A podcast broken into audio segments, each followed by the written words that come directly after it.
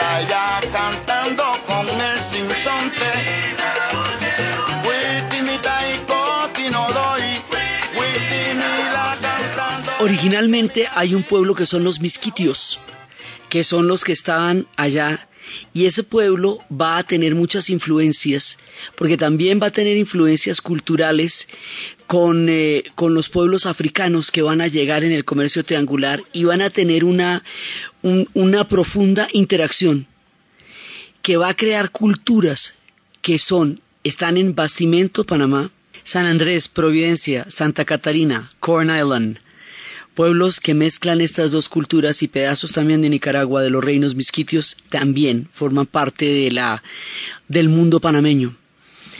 Este mundo va a estar contenido dentro del imperio español con todas sus influencias. Y después, en 1821, se van a independizar del imperio español en el momento en que viene la independencia de todo el continente. Después de que ellos se independizan, se anexan a la, digamos, eh, al proyecto de la Gran Colombia. El proyecto de la Gran Colombia en ese momento es un proyecto que tiene una gran viabilidad desde el punto de vista de los bloques históricos que se están formando en la, en la época posterior al Imperio Español se ve bastante sólido, incluye unos países que pueden llegar a tener una buena interacción juntos, que serían Colombia, Venezuela, Panamá y Ecuador. Pero el proyecto de la Gran Colombia afronta las dificultades y San Andrés y Providencia y Santa Catalina que se unen al proyecto de la Gran Colombia siete años después de la batalla de Boyacá. Entonces, todo lo que va a ser un proyecto continental de independencias pues va a determinar también el destino de Panamá. Las decisiones que se tomaron acerca de cómo iban a ser estos pueblos, decisiones que tienen que ver con el idioma, se iba a hablar el español y se habla el español. Con la religión, la religión sería católica, entonces es un país católico y se empiezan a armar los bloques que arriba es la Gran Colombia y abajo eh, son las, eh, las provincias del Río de la Plata. Entonces abajo originalmente iban a ser Argentina, Uruguay, Paraguay, eh, y, pero después Uruguay crea la banda oriental y Paraguay crea su propio, digamos, su propio, su propio país. Del Alto Perú se va a partir en dos para salir Perú y Bolivia las Provincias Unidas de Centroamérica se van a separar de México y Guatemala, que es una antigua capitanía, va a reclamar un territorio autónomo, creando Centroamérica y los países que después van a derivar de ahí, Salvador, Honduras, Nicaragua. Panamá continuaría dentro del proyecto colombiano. La Gran Colombia se va a disolver porque eh, los bloques históricos que son posibles en los virreinatos son muy difíciles de mantener en las repúblicas, porque en las repúblicas hay instituciones diferentes, centros de poder. Entonces el proyecto se iban a mandar desde dónde, desde Quito, desde Caracas o desde Bogotá. Entonces le va a pasar lo mismo que le pasaron a los árabes cuando intentaron hacer el panarabismo, un proyecto que era Siria, eh, Egipto y Yemen, y no se sabía si eso se lo iban a mandar desde el Cairo, desde Damasco o desde Sana. Entonces ese proyecto se termina disolviendo porque la viabilidad republicana de proyectos tan grandes que tienen centros de poder tan importantes es muy difícil de mantener. Entonces el proyecto se disuelve. Ecuador considera que su proyecto era la rebelión quiteña y no la Gran Colombia. Páez considera que Venezuela debe ser un país aparte. Y así se disuelve el proyecto, pero Panamá queda metido dentro de Colombia, ya no de la Gran Colombia, sino del territorio colombiano y por lo tanto queda ligado particularmente a nuestra historia.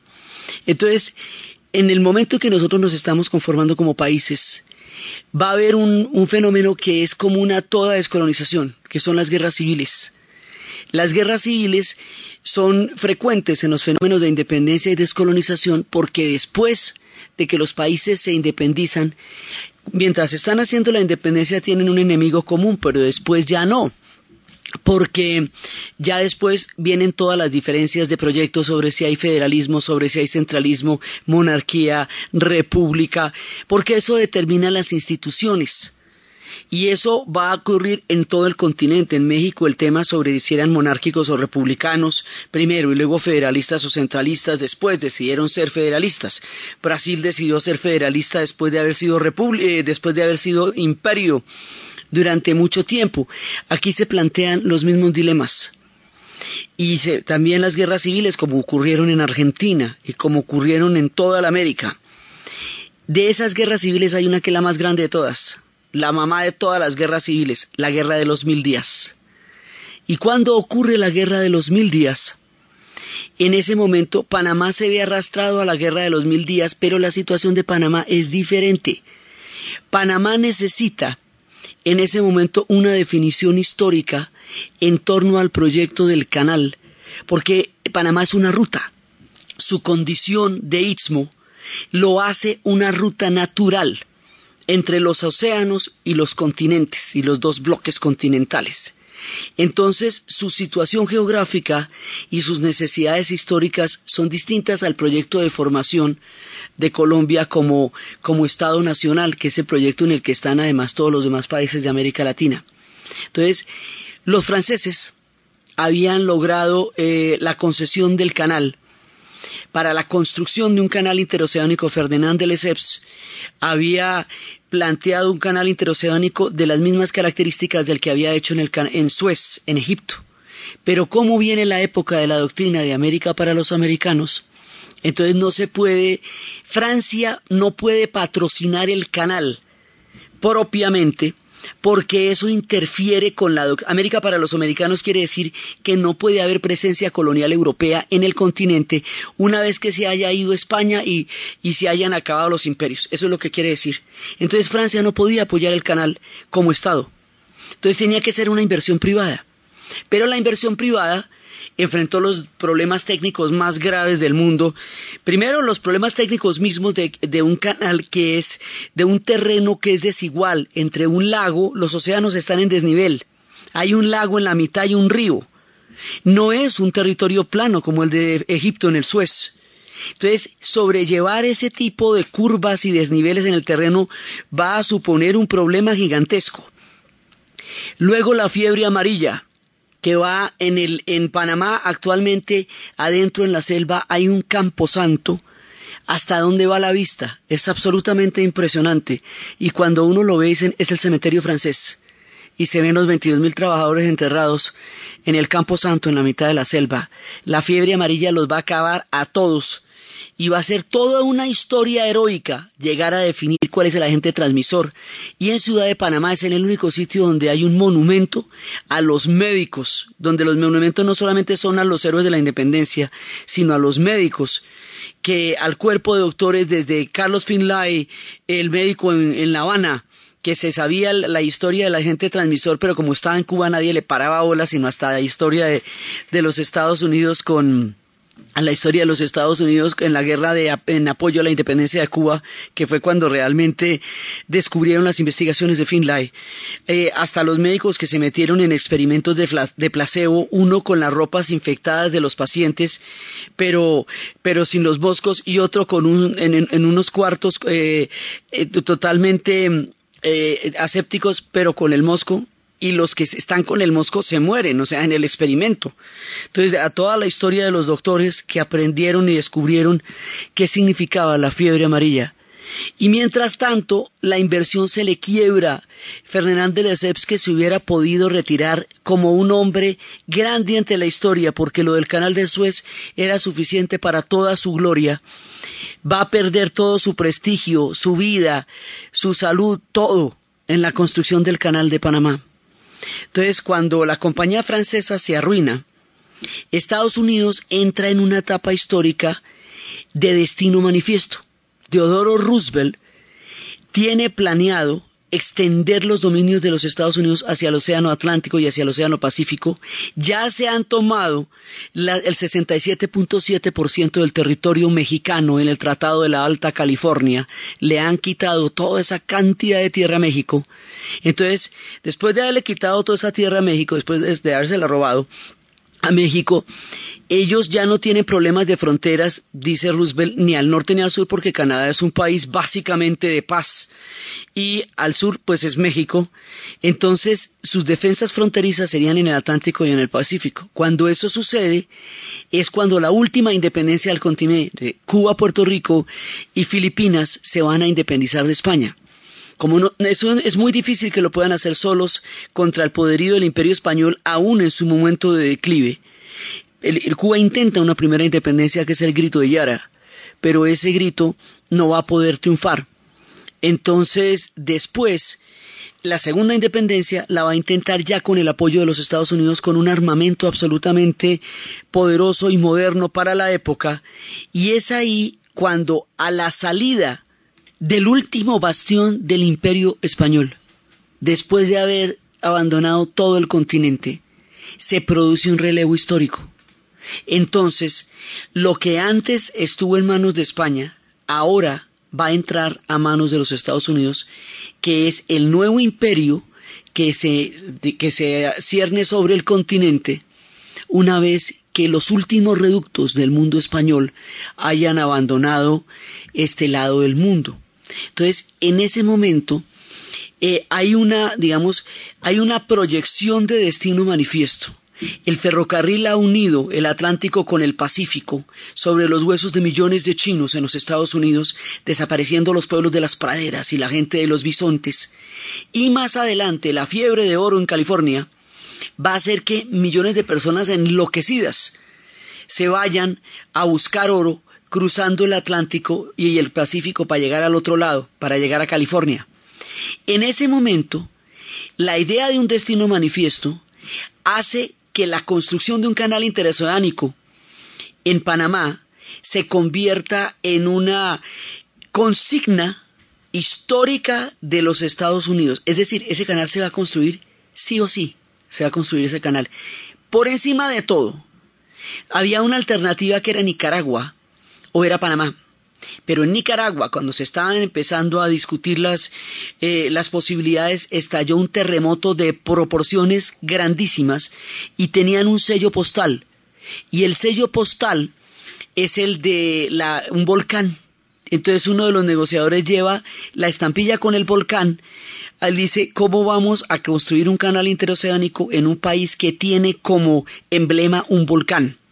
Quiere decir es una tierra totalmente telúrica, una tierra volcánica, cómo se pasa un canal interoceánico por allá. Entonces, el tránsito entre la compañía francesa y los Estados Unidos tiene un par de personajes pícaros, que son Funo Varila y eh, Nelson Cromwell. Nelson Cromwell en los Estados Unidos en Wall Street y Funo Varila con los franceses. Porque ya, digamos, la construcción del canal por los franceses había sido casi que un golpe de mano a los norteamericanos que tenían planeado eso y lo habían conversado desde antes, y cuenta la historia que un francés tomando chocolate con la señora santafereña las convenció de que le hubieran dado la, concesión del canal a los franceses, y aún en estas circunstancias de ruina los, había convencido a la señora santafereña de que le dieran diez años más de concesión en el canal, aún arruinada la compañía. Entonces hay un personaje que se llama Vuno Varila. Y Vuno Varila lo que va a hacer es que él compra a, a un precio irrisorio la ruina de las acciones del canal a los franceses pero sigue teniendo el nombre de la compañía como si él representara la compañía de los franceses, la antigua compañía y se une con este tipo Nelson Cromwell en Wall, Street y entre los dos hacen una compañía digamos como más o menos ficticia y es con esa compañía que la que negocian con los Estados Unidos entregarle los derechos del canal. Entonces, negocian por 40 millones de dólares los derechos del canal, por supuesto ellos se hacen absolutamente ricos. Funo Varila no es panameño, es francés. A él no le interesa para nada el destino del pueblo panameño ni su soberanía ni nada, sino el billete que va a hacer con la cesión de los derechos de, la compañía a los norteamericanos. Por esa razón, lo entrega en unas condiciones en que todas las ventajas la tienen los Estados Unidos. Cuando los panameños llevan sus condiciones de cómo sería la soberanía del canal, tarde el amigo, eso ya está firmado. Entonces, ellos no, no tienen chance de soberanía sobre este trato en ningún momento, y los Estados Unidos queda con la concesión del canal en unas condiciones de total ventaja. Y esto unido al proyecto de Teodoro Roosevelt, que quiere, él, era el que decía, parodiando un proyecto, un proverbio africano que decía que hay que caminar despacio y llevar un gran garrote. El proverbio africano se aplica para la sabana, para la gente que está caminando en la sabana y tiene un garrote para defenderse de los animales. Esto, extrapolado a la geopolítica, llevaba a una rapacidad histórica sin precedentes, que fue la política del gran garrote. Entonces, él que estaba con la idea de comerse el mundo y se comió por lo menos la mitad, le, le toca toda esta historia y él la aprovecha con la mayor ventaja para ellos y para los Estados Unidos. Y va a empezar la construcción del canal. Vamos a continuar con los especiales festivos de Caracol después de la pausa comercial.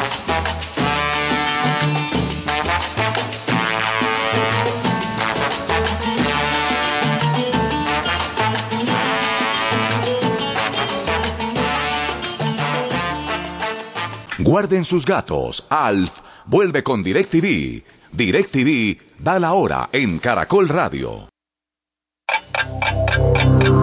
En Caracol Radio son las 11 de la mañana y 28 minutos. Con DirecTV puedes ver la mejor programación dentro o fuera de tu casa. No hay problema. En tu televisión, en tu tableta y en tu smartphone si estás ordeñando una vaca. Con DirecTV, la mejor programación, películas, series y deportes, como, cuando y donde quieras. Mientras corres en el parque, pero no te tropieces con un farol. Suscríbete ya a cero pesos afiliando el pago mensual con cualquier tarjeta de crédito. Llama ya. DirecTV te cambia la vida. Esto sí que saben de entretenimiento. Oferta válida del 1 de agosto al 30 de septiembre de 2014 afiliando el débito automático a tarjeta de crédito. No aplica para planes prepago ni bronce max. Condiciones y restricciones en directv.com.co. Última hora Deportiva Caracol. El Manchester United del holandés Luis Van Gaal aspira a reforzar el equipo antes de que finalice el mes, con los argentinos Ángel Di María del Real Madrid y Marcos Rojo del Sporting de Lisboa, según los medios británicos. Van Gaal afirmó este fin de semana que necesita mejores jugadores tras perder 2 por 1 en la Liga Premier frente al Swansea.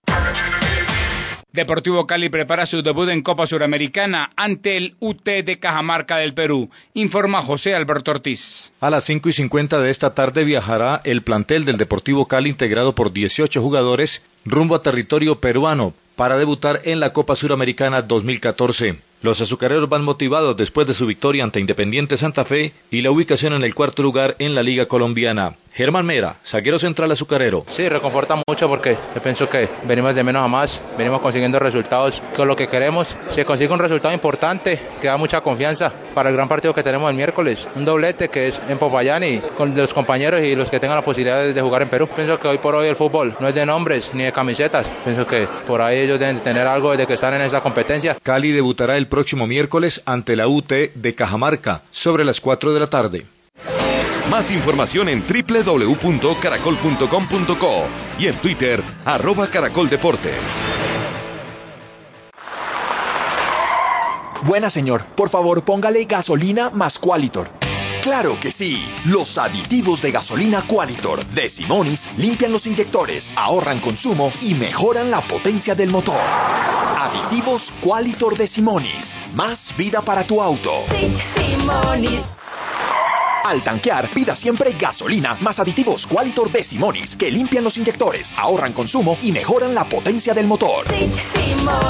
Producto natural para el estreñimiento. Digestar. Digestar. Acción laxante. Suave, blanda y placentera. Digestar cápsulas forte. Digestar jalea y digestar fibra. Digestar para el estreñimiento atacar.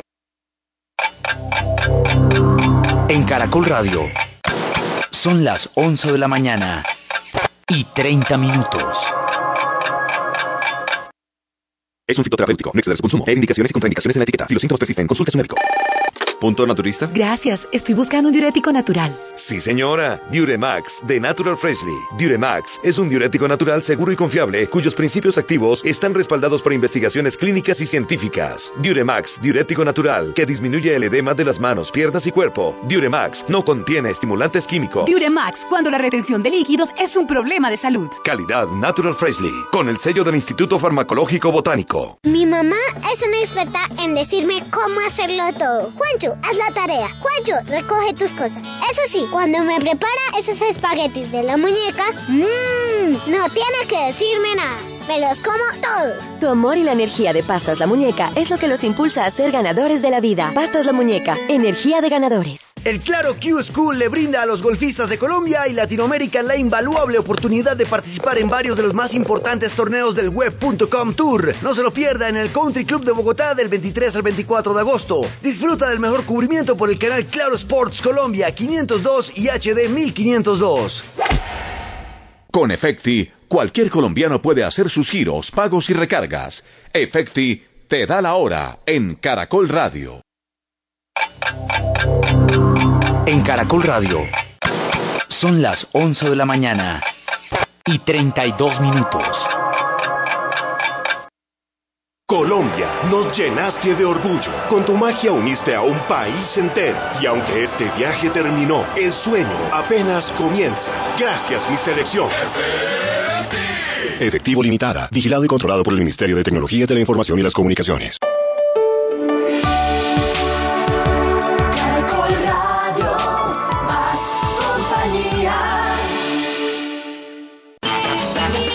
Continuamos nuestra historia en los especiales festivos de Caracol. Entonces, este personaje, eh, además, pero hay un problema, Panamá pertenece a Colombia. Entonces, Colombia tendría que ratificar el Tratado del Canal. Colombia no ratifica el Tratado del Canal porque Colombia está en su propio proceso. Colombia está en un problema de la guerra, recién saliendo de la guerra de los mil días. Colombia se ha desmembrado de lo que fue la Gran Colombia y considera que ratificar este tratado es ceder toda la soberanía sobre Panamá, lo que para Colombia es un tema de soberanía. Si, entre, si ratifica o no el tratado, para Panamá es un problema de supervivencia, porque arruinada la compañía francesa, se arruina Panamá. Y si rápidamente no entran en la construcción del canal, se mueren de hambre porque ellos son una ruta. Y solamente existen en la medida en que la ruta exista si la ruta se para y si la gente no pasa por ahí, ellos mueren de hambre. Entonces las necesidades son diferentes en la construcción de Colombia que en el canal interoceánico y el hombre que va a definir eso nunca había ido ni al mar, ni conocía los mares, ni nada. Él estaba interesado en la gramática porque es el momento de José Manuel Marroquín de lleve la JTG, maneje, dije, ejercer, objeto, hereje, apoplejía, convujía. A él le interesaba la sintaxis y la gramática.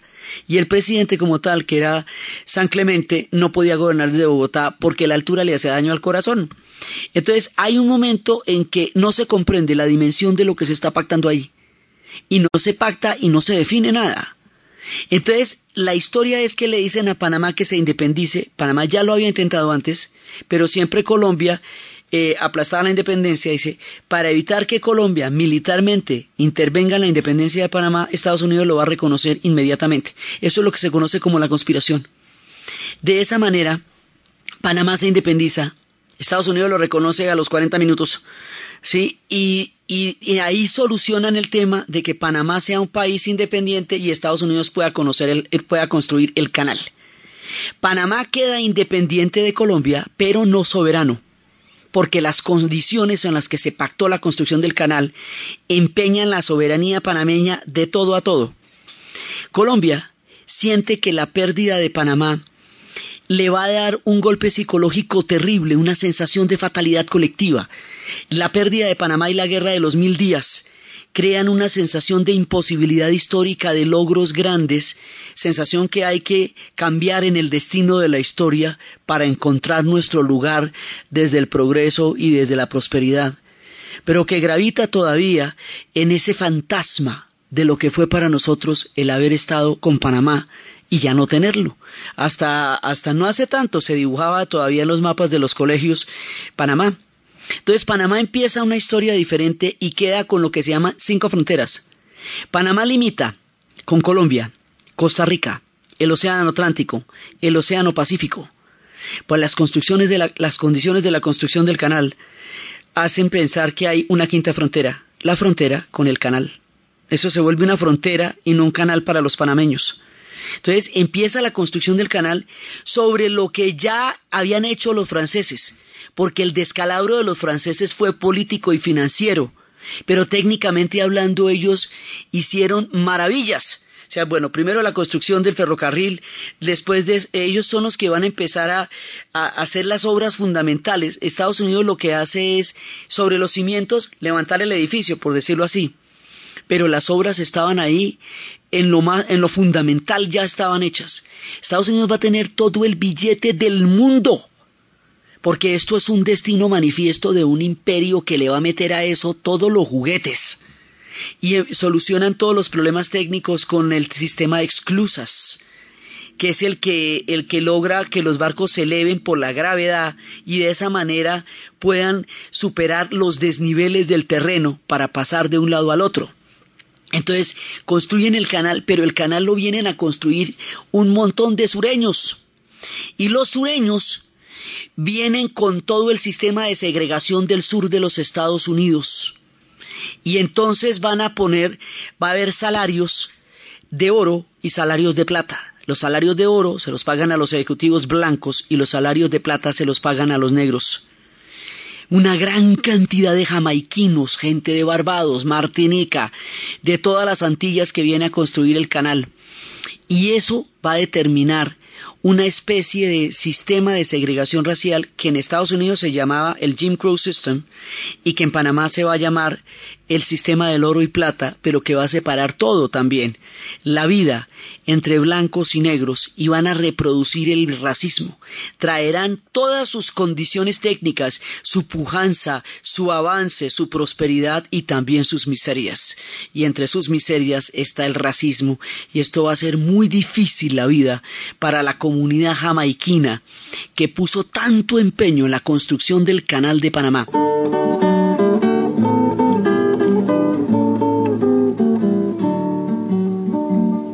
Down the way where the nights are gay and the sun shines daily on the mountain top.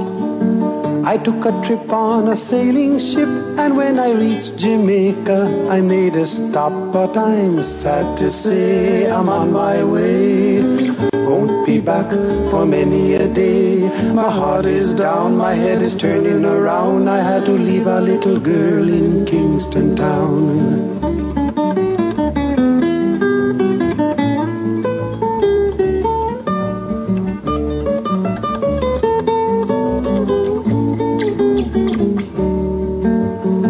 Sounds of laughter everywhere and the dancing girls swaying to and fro.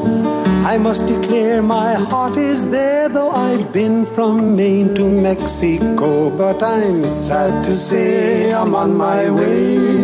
Won't be back for many a day. My heart is down, my head is turning around. I had to leave a little girl in Kingston Town.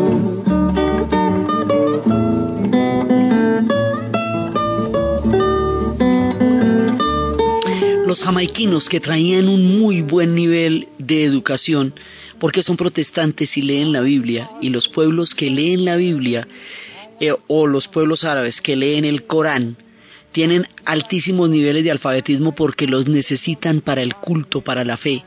Entonces los jamaiquinos van a llegar con sus niveles de alfabetismo, pero los van a meter en las escuelas de plata. Y las escuelas de plata tienen una educación deliberadamente inferior a las escuelas de oro. Así que eso, va, eso también va a deteriorar las mismas condiciones con las que llegaron a la isla, les van a quitar la nacionalidad, va a ser mucho el sufrimiento, pero ellos tendrán una participación muy importante, digamos, eh, su, es, su mano de obra es la mano de fundamental para construir el canal de Panamá y eso se invisibiliza en la historia.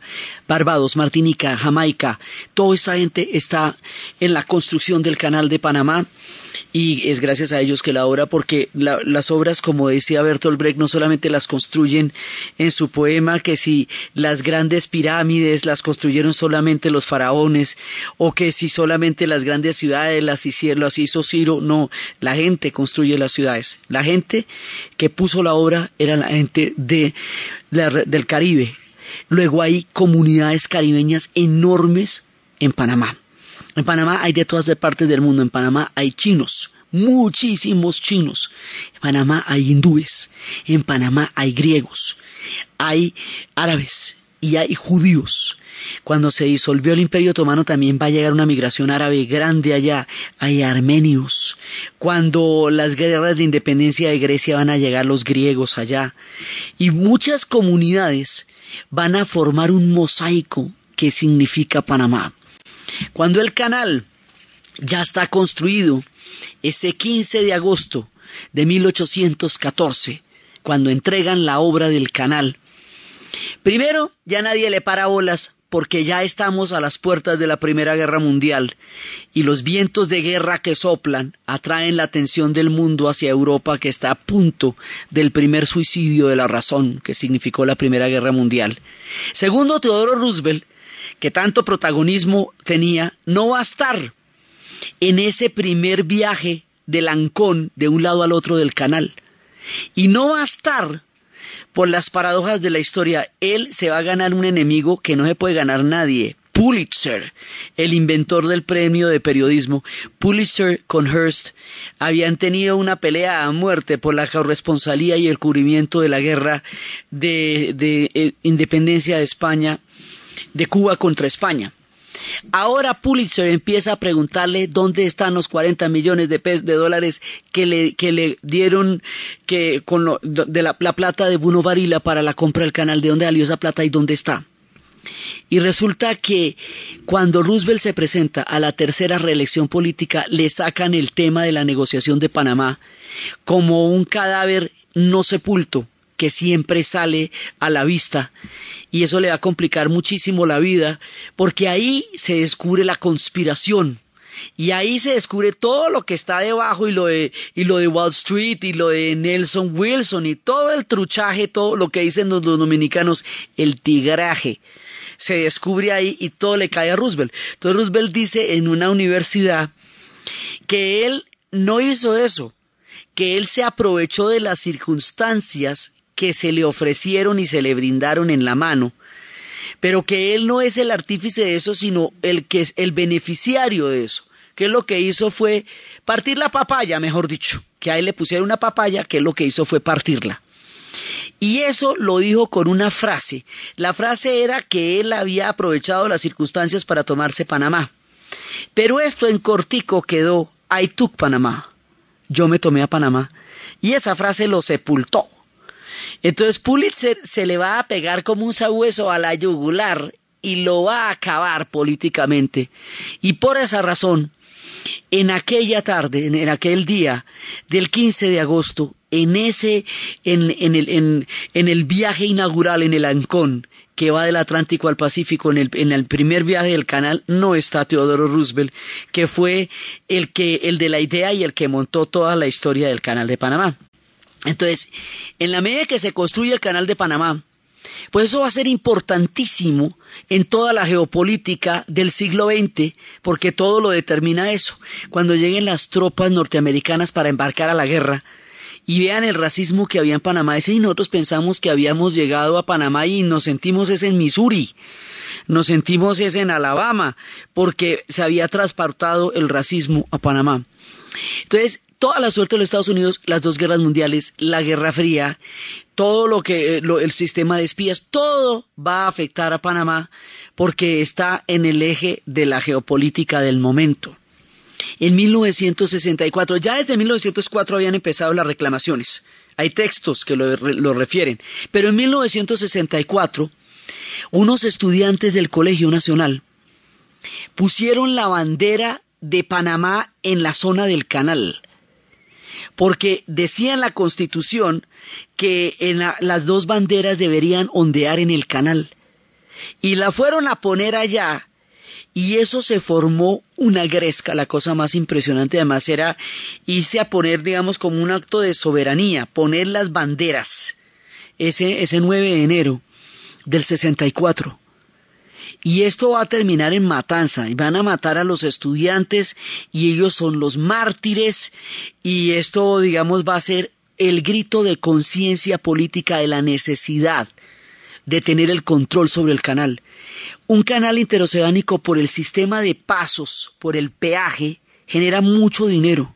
Nada de ese dinero le va a llegar a Panamá, ese dinero es para los Estados Unidos. Se le vuelve un Estado dentro del Estado en una situación en la cual Panamá no, no, no, tiene ningún beneficio de lo que está pasando ahí o muy poco, se vuelve casi un pedacito que queda al lado del canal. Entonces, eso no es viable, o sea, por eso les digo, ellos quedan independientes pero no soberanos. Ahora la vuelta es por la soberanía. Ya, ya se hicieron dos independencias, una de España y una de Colombia, pero ahora hay que hacerle una soberanía al tema.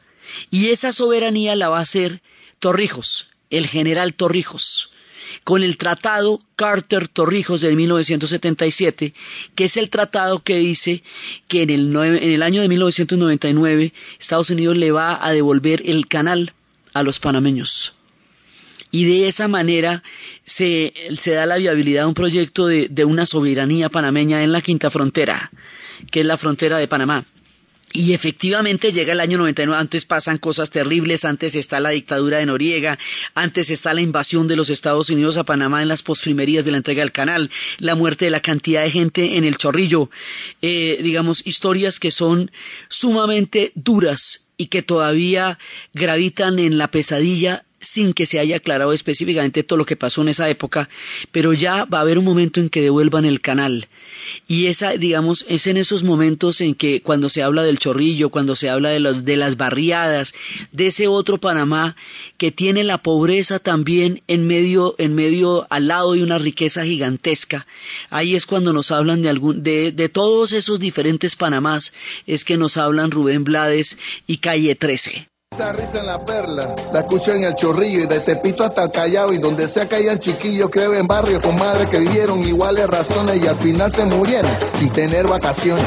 Como decía mi abuela, así fue la baraja en casa del pobre, hasta el que feto trabaja. Por eso el barrio eterno, también universal y el que se mete con mi barrio, me cae mal. La noche me sirve de sábana. Veo las luces de la perla desde Panamá. La noche me sirve de sábana. Brillando en clave morse y me invitan para allá. La noche me sirve de Un camino hecho de estrellas, semáforo la luna. La noche me sirve de sábana. Salí a las siete y media y voy llegando a la una. La noche me sirve de. El hombre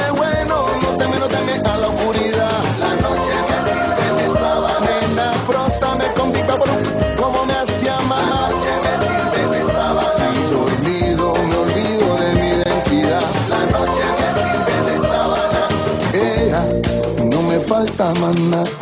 Allá abajo en el hueco, en el boquete, nacen flores por ramillete. Casita de colores con la ventana abierta, vecina de la playa, puerta con puerta. Aquí yo tengo de todo, no me falta nada. Tengo la noche que me sirve de sábana. Esa pared del barrio, y esto es pa' que te asombre. 50 años más tarde todavía guarda mi nombre. Aquí no se perdona el tonto majadero, aquí de nada vale tu apellido, tu dinero. Se respeta el carácter de la gente con que andamos. Nacimos de muchas madres, pero aquí solo hay hermanos. Y ese mar frente a mi casa, te juro que es verdad como el de la perla, aunque yo esté en Panamá. Y sobre el horizonte veo una nube viajera dibujando la cara del gran Maelo Rivera. Celebra esta reunión, compadre. ¿Qué te parece esta combinación de Rubencito y Calle 13? La noche me sirve de sábana. Pero eso no resuelve al blanco sospechoso. La noche me sirve de sábana. La oscuridad no absuelve al verbo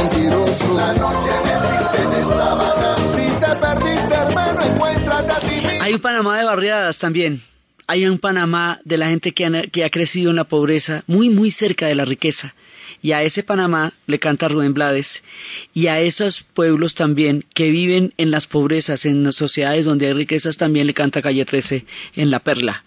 Entonces ahí nos cuentan estas historias. Bueno, pasan muchas cosas, pero finalmente les devuelven el canal de Panamá en el 99. Torrijos lo devuelve. Eh, Noriega está preso en Panamá. Nadie supo las historias, nadie las sabe todavía. ¿Qué tanto pasó en esa época? ¿Qué tanto fue lo que sucedió? ¿Con quién estaba él metido? Nunca le han permitido hablar. Allá está, lo extraditaron finalmente.